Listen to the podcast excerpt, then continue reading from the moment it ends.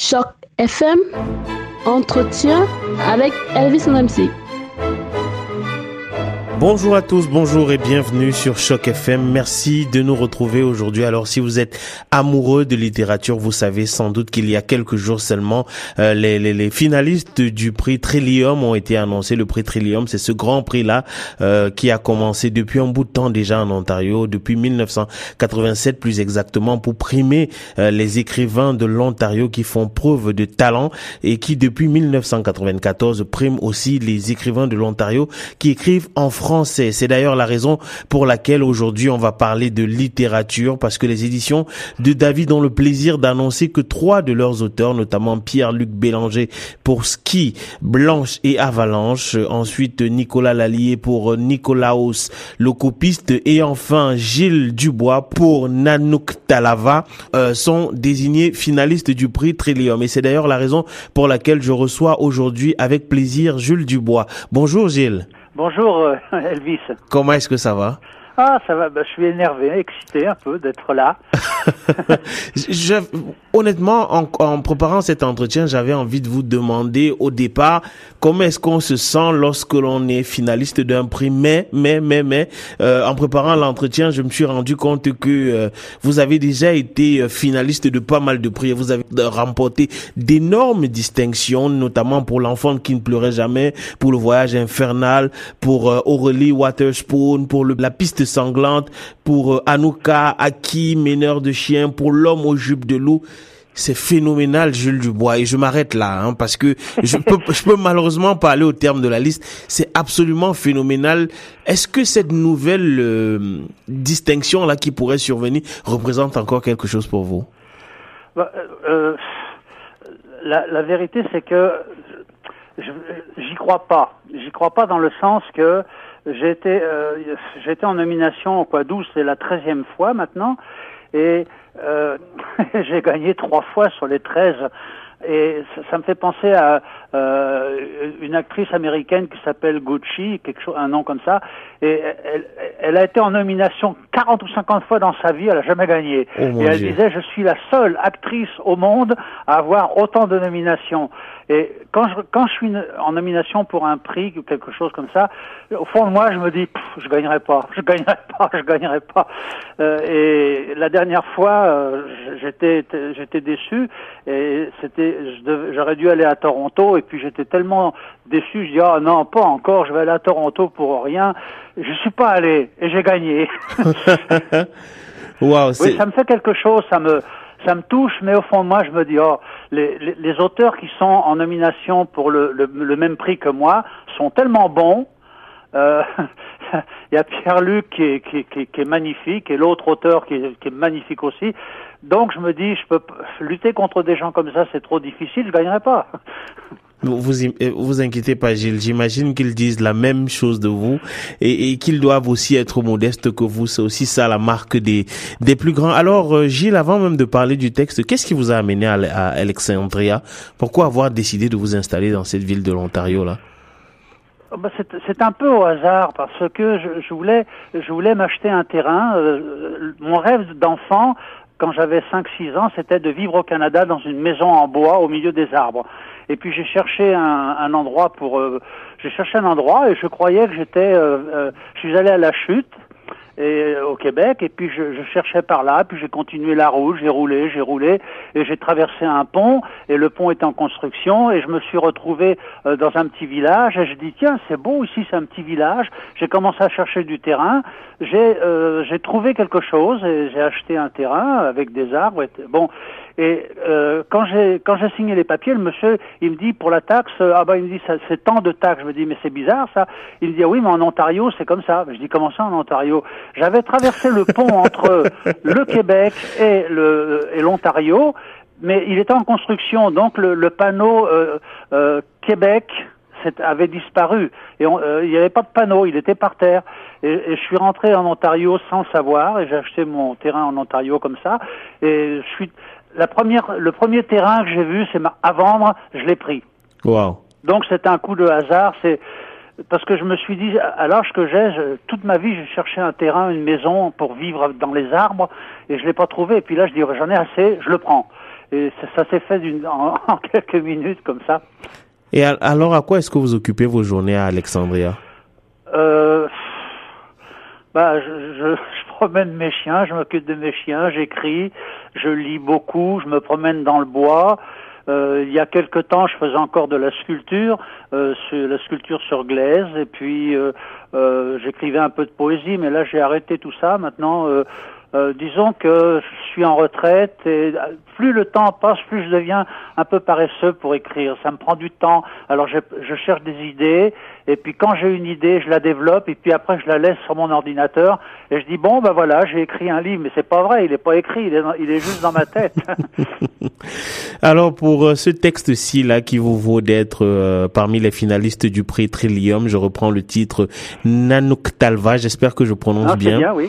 Ok, donc c'est un euh, D'où vous vient cette envie d'écrire euh, sur euh, la nature et aussi sur les Premières Nations? Parce que c'est un, même quand on voit la quatrième, la première de couverture du texte, on voit un, monsieur qui est assis sur un, banc de glace quasiment et, on croit percevoir les Premières Nations. D'où vous vient cette passion pour la nature et pour les, les peuples autochtones du Canada? Ah, Ça me vient, ça fait ça fait 65 ans que j'ai ça dans la tête.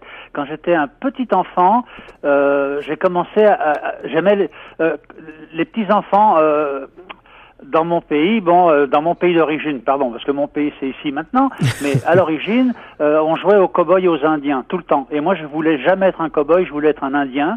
Je sais pas pourquoi, parce que je trouvais qu'ils étaient beaux, j'aimais leurs plumes, leurs costumes, leur leur vie, le grand air, la nature j'aimais, j'étais attiré par ces gens-là beaucoup plus que par les les, autres. Alors, euh, je me suis je me suis mis dans la tête le rêve de dire un jour j'irai au Canada et j'aurai une maison dans les arbres et pour vivre comme les Indiens.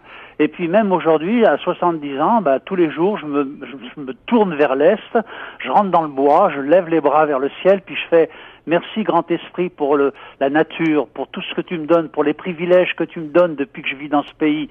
Merci pour la vie, pour les bêtes, pour les, pour les gens, pour, pour l'environnement.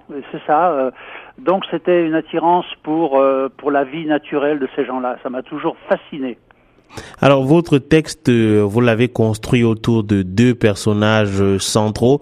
Euh, il y a d'abord le personnage éponyme Nanook Talva, qui est un vieil Inuit qui s'est retiré à Timims, c'est dans le nord de l'Ontario, et qui fait la rencontre d'une jeune fille avec qui il se lie d'amitié. alors le, nom de la jeune fille, je, ne suis pas sûr de bien savoir le prononcer, c'est Gaïa? Gaïa. à ce sujet-là, vous savez, quand j'écris, j'ai je me suis dit bon, je vais trouver un nom vraiment extraordinaire. Alors j'ai cherché euh, Palpou, la moule, là, j'ai inventé, j'ai euh, collé des syllabes les unes contre les autres. Et puis à un moment donné, je fais Gaillot, Gaillé. Oh Gaïa, oh je fais c'est beau, c'est bien, c'est.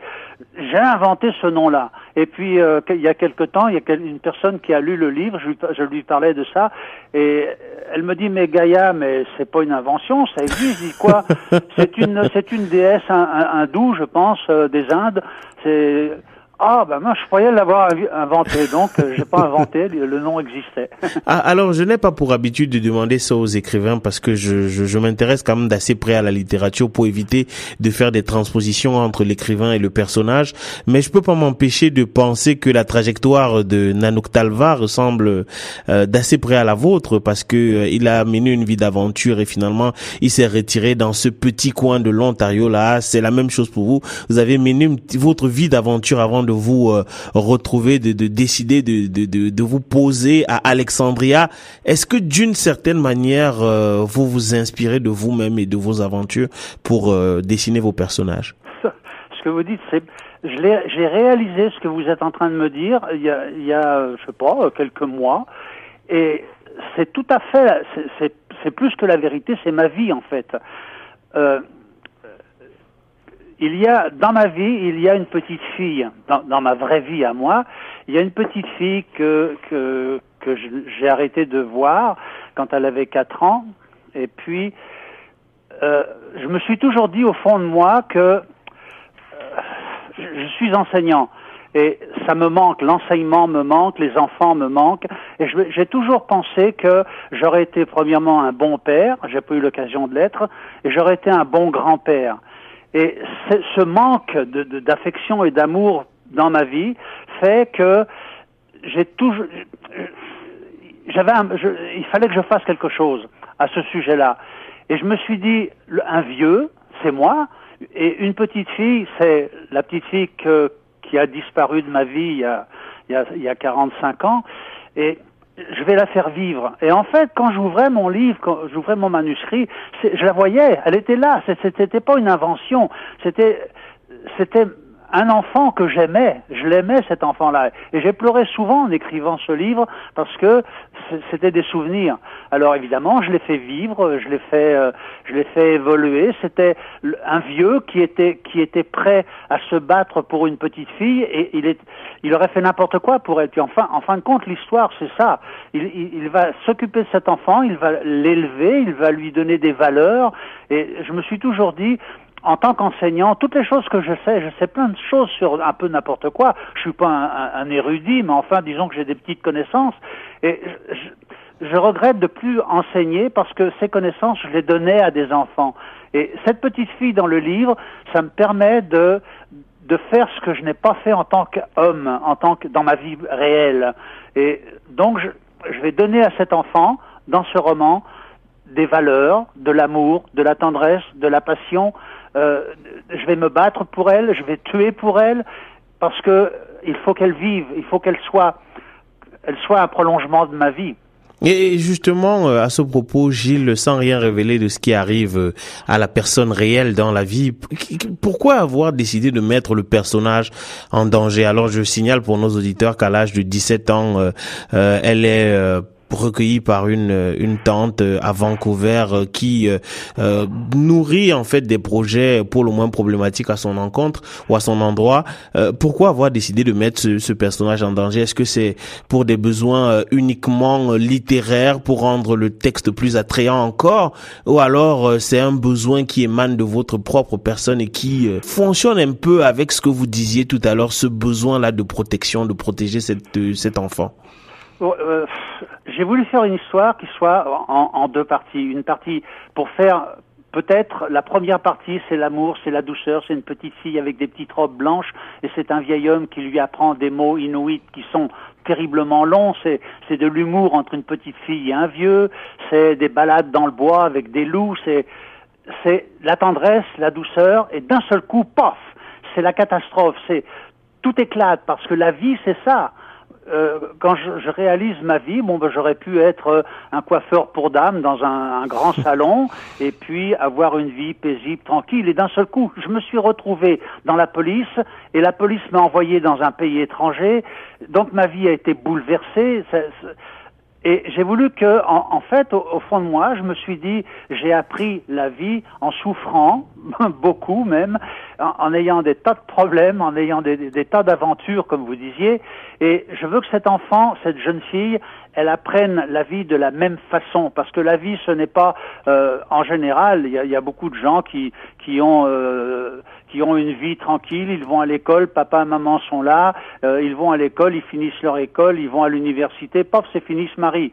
Alors que euh, ma vie, c'était pas mal plus compliqué que ça, et j'ai voulu que cette jeune fille apprenne la vie d'une façon difficile, dure, Peut-être que c'est un peu trop dur ce qui lui est arrivé, mais ça permet la deuxième partie du livre qui est assez assez difficile, qui est euh, qui est une aventure, qui est il y a des coups de poing, des coups de pied, des, il y a des morts, il y a euh, donc c'est c'est tout à fait l'opposé.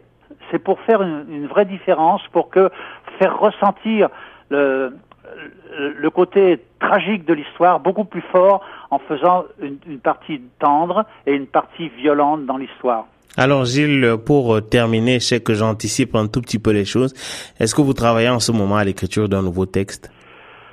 Ben, je, je travaille sur, sur, un nouveau texte, oui.